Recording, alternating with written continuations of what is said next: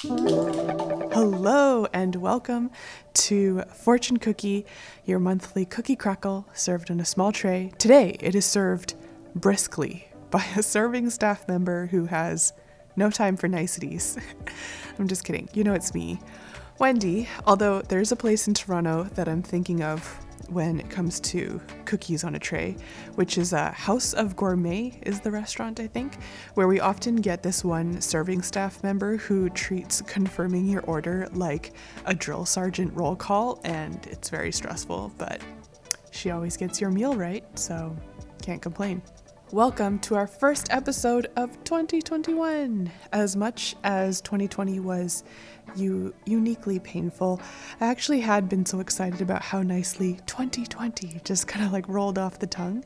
And now I end up saying 2020 pause one because it's just not as natural and I'm adjusting to the the one.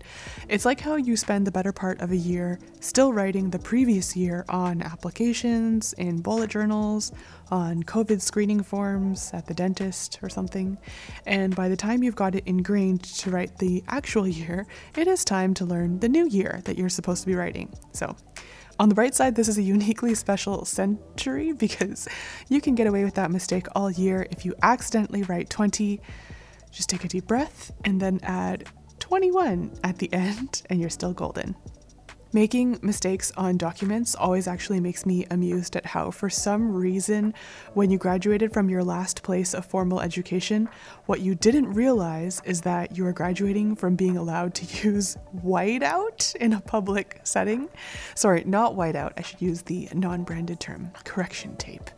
I had correction tape as well as the one that spread kind of like nail polish. And I had that one that came out of a little ballpoint tip pen so that it would give you the most precise of corrections. And you would just like whip them out on your study notes, pass them around to a friend in need. Try not to inhale the fumes too much, the smell was very strong. But after you leave school, apparently, you're just on your own for filling in airport forms, checks, passport applications, all that kind of stuff. Ironically, I believe correction tape was invented to make life easier for people who worked on typewriters, who were mostly working class, full grown adults.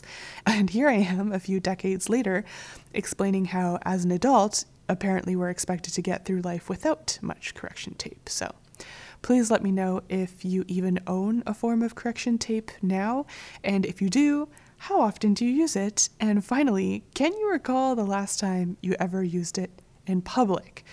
I have just one, I think, now that clicks to retract, which I love because nothing sucked more than buying a new correction tape and then have it make this like mess of little white bits in your pencil case because the tape was exposed.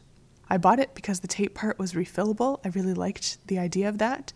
And ever since graduation, I've never had to have it refilled. Anyways, welcome to episode 5 last year I was doing a thing where I like cracked a window open and I read a little letter or a story in this podcast, but I realized what I should have been doing is taking you to the setting of fortune cookies. Screw the window, we should have been going to the restaurant. Speaking of previous episodes, last episode I also sent out an ask, or I guess was a bit more of a plea, for some kind of for some kind people to give me feedback on how they thought this podcast was going. Like, I want to know what they like, what they don't like, and I got a few emails, which was incredibly helpful. Thank you so much for the people who did that. If you have thoughts you didn't get to send me yet, you can take them and just shove them into an email to podcast at iamwithwendy.com. I asked because I'm looking forward to a new year and I want to make this podcast better. I've had maybe a seven to eight out of 10 level of fun making this podcast if I had to quantify it, but I want to bump it up to more like a 8 to 9 out of 10. So I'm not a natural writer. I don't feel like I'm a natural speaker, but at least I want to have fun connecting here with you all since I can't promise stellar writing or stellar speaking. Many of the emails said that you guys like to hear me share stories, so I will keep doing that.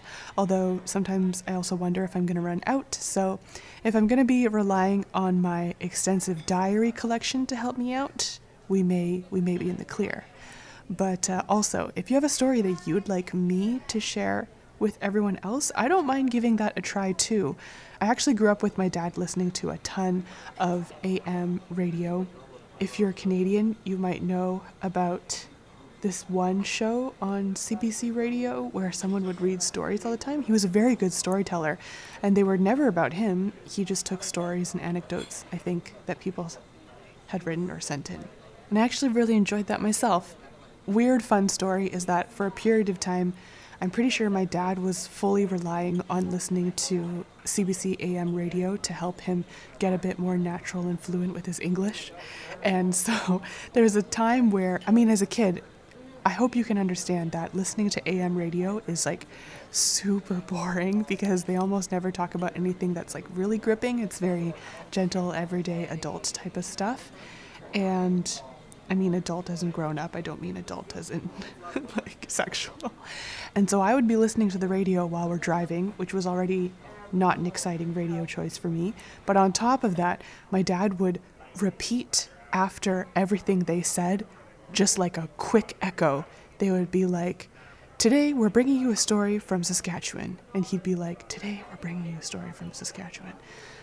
I think I, if it weren't for the fact that he was doing this to really take like personal growth and self education seriously, I, I definitely would have complained at some point. But thankfully, I had the maturity to bite my tongue, even though I, I feel like this was a very far away memory and that I might have been super young both my parents actually did make pretty amazing gains in their English speaking and fluency, and I'm very proud of them for that. I remember the first time my mom recorded her own office voicemail greeting and she came home and she seemed very pleased about it and so she was like oh can, can we call my office number i just want you guys to listen to the voice message and we listened to her be like hello you've reached the office of so and so I'm not available right now. Please leave a message, that type of thing. And she sounded so great. We were so proud of her.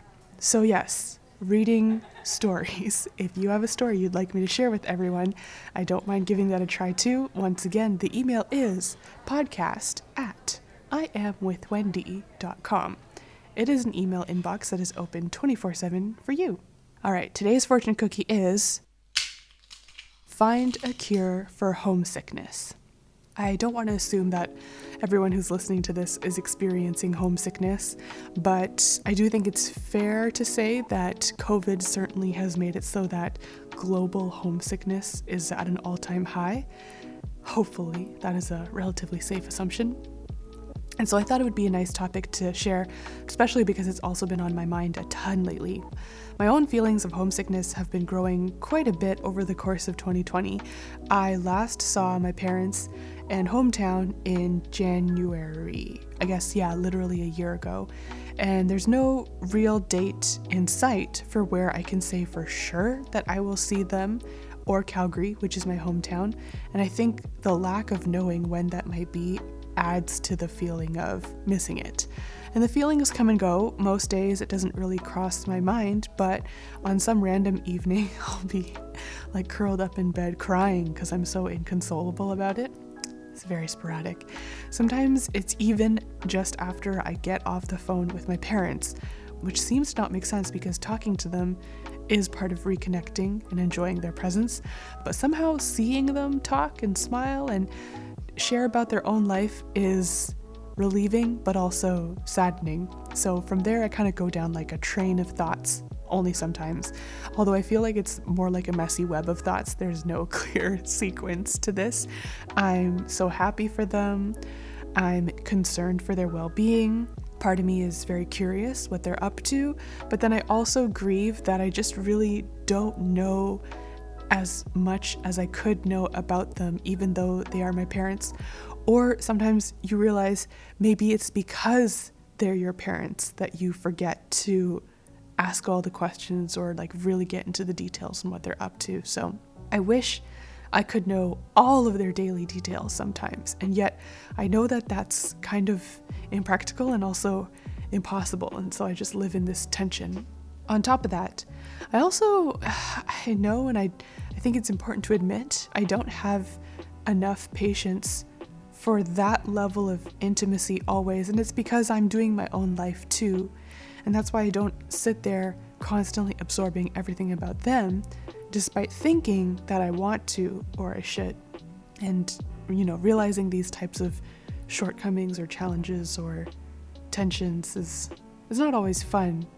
And maybe that's why, once it all piles on, I could end up crying.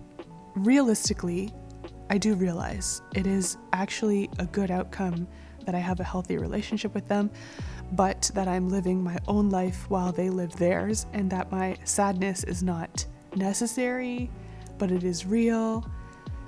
And those are all things that I can accept. So the whole thing can sometimes make me feel very silly and childish, as well as making me feel sad that time is passing and we're all getting older. Um, so, to help me kind of work through these feelings or at least like satisfy them to a certain degree, I have been learning to cook my parents' dishes. And that has been great. Something about the flavor and the smell.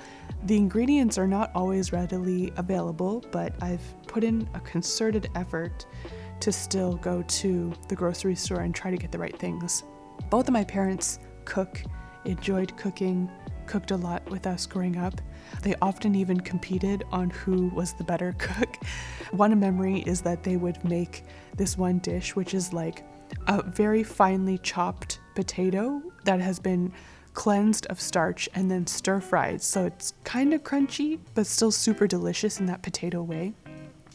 And while I was eating it, my mom would be like, So, do you like this potato dish or do you like the one that you had last week? I was being put on the spot and I was like, uh, I think this one's better. And she'd be like, Ha, I cook it better than you to my dad. So they're very passionate. I think maybe um, their love for cooking actually made it so that it took me a lot longer than maybe some people to learn to cook. I really started figuring it out from scratch once I went to university. And since Chinese recipes, like many cultures' recipes, are notorious for not really having good, clear measurements in recipes that are available online. In the beginning, I learned to cook a lot of pasta and stir fry, things that were kind of like safe in the way you put the ingredients together. And it's only in the last few years that I've gotten a lot better at cooking Chinese cuisine, food that tastes like home. To be fair, my parents didn't just cook Chinese dishes, they cooked Western dishes too. We still had our fair share of salads, yes, raw vegetables, uh, pasta, steak, things like that. So, you know, sometimes I didn't like the flavor of certain Chinese dishes. Um, a weird thing I discovered over time was that sometimes they would even cook some Chinese dishes that I actually wasn't too crazy about the flavor of, but I would just eat it because, you know, it's fine. And then, when we were in China, my parents would help out in the kitchen at our family's place and cook it, and it would taste completely different to the degree where I realized that they might this whole time have just been cooking it because it reminded them of home, even though it didn't taste exactly like what they could get at home. Especially with certain vegetables. Like where you live in the world, a cucumber could be a completely different thing, spinach could be a completely different thing. I think cucumbers, especially, was one where when I had it in China, I was like, whoa, this hits really different, even though I know it's still a cucumber. Uh, so now I appreciate even more of their cooking because I see in it a, a history and a journey too. But I get very, very excited when I find Chinese ingredients in my grocery store. I don't live in a particularly super Asian area. I actually think it's quite Portuguese. And so sometimes I'll take the slightly longer trip to visit a Chinese grocery store or even a Korean grocery store, usually is like kind of close enough. When I go, I'll try to buy a lot, especially if it's a non perishable like Chinese five spice and things like that, so that I can just have it on hand for any occasion that it calls for last year the Asian aisle at my local grocery store expanded slightly, I was stoked. And even now, every time I go, if I see a new ingredient or something, part of me is like, you should just buy it because this is voting with your money to show them us Chinese people are out here and we want more Chinese stuff.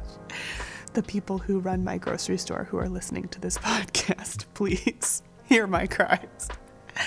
Uh, but yeah, the dishes I love to make dumplings, that's a very classic dish in our family. If it's someone's birthday, if it's a new year, if it's Christmas, if someone has just arrived back home or is heading out of the home, which obviously happens a lot in my context because the only reason I visit is by arriving and leaving. Dumplings, dumplings every time. We mostly stick to one that's got like pork and chives. There's a little bit of chopped dried shrimp in there. So good. My parents are total dumpling machines. Watching them make dumplings is like artistry.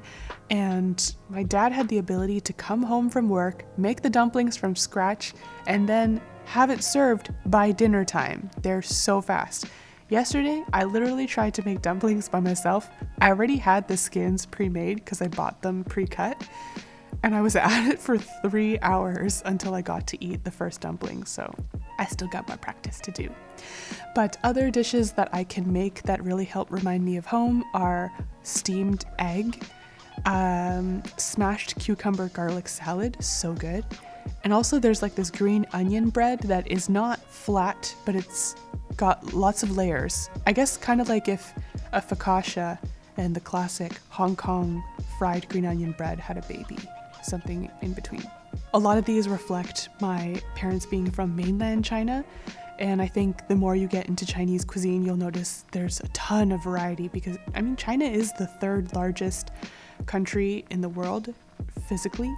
And for a very long time, communities were able to develop without a super robust nationwide setup that, you know, would make it so that communication and language and accents and food would blend more. And so there's very distinctive pockets.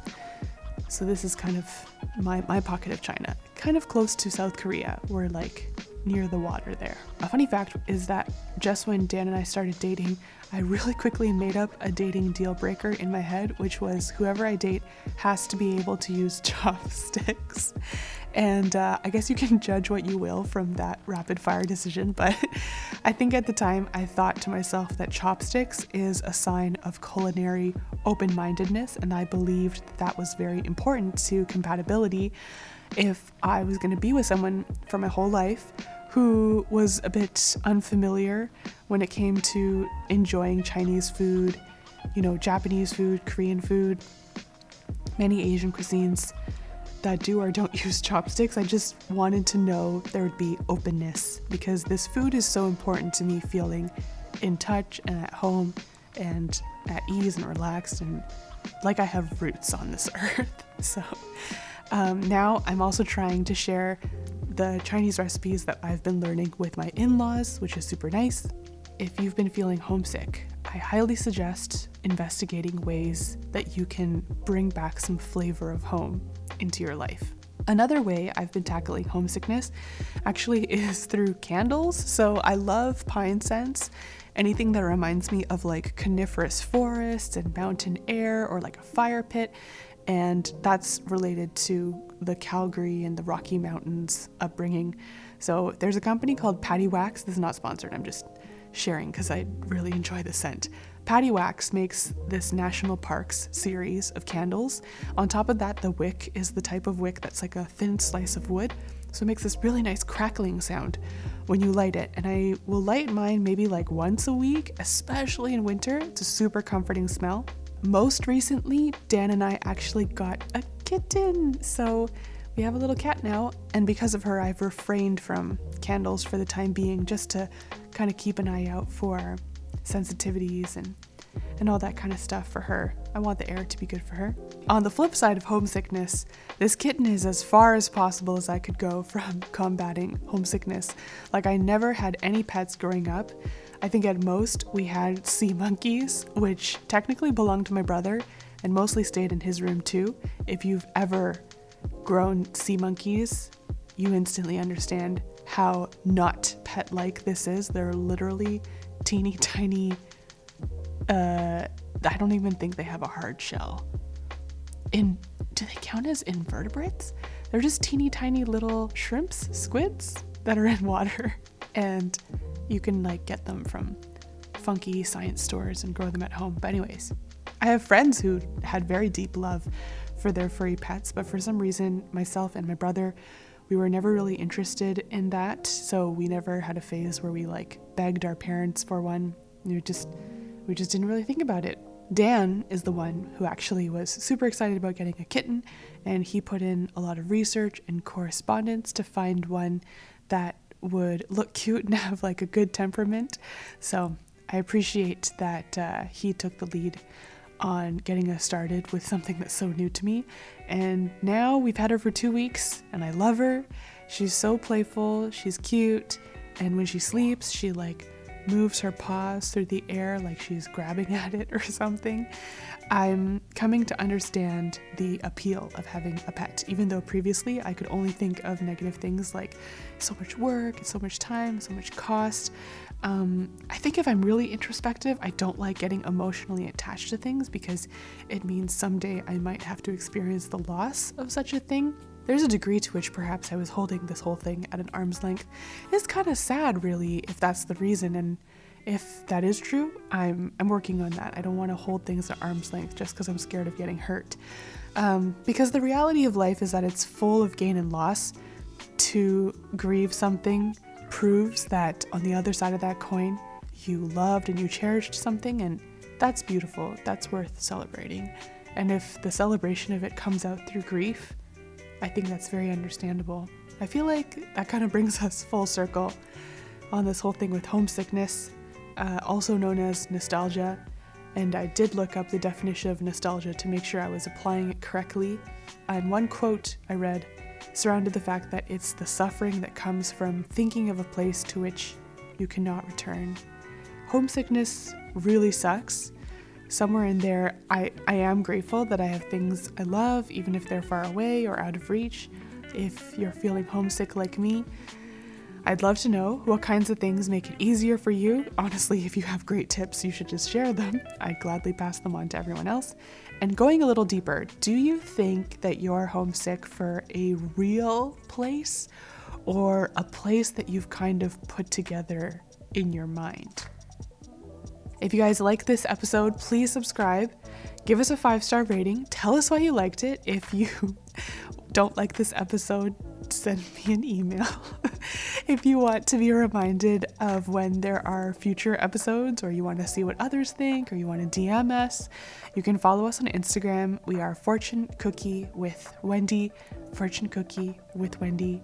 We've got a new episode every month and a bonus episode on my website. So you can just go to withwendy.com, click on Darlings. You'll find out about all the secret content and how uh, and how it's a subscription and it supports the With Wendy team, and that we will love you and deeply appreciate you if you do that. But if you don't, thank you so much for listening. All our previous episodes are on Spotify, Apple Podcasts, as well as my website, withwendy.com. And Fortune Cookie with Wendy is edited and produced with assistance from Michelle Choi. Thank you also to MusicBed for providing all of our music. And thank you for being here and opening up with us. I'll talk to you in the next episode. Bye bye.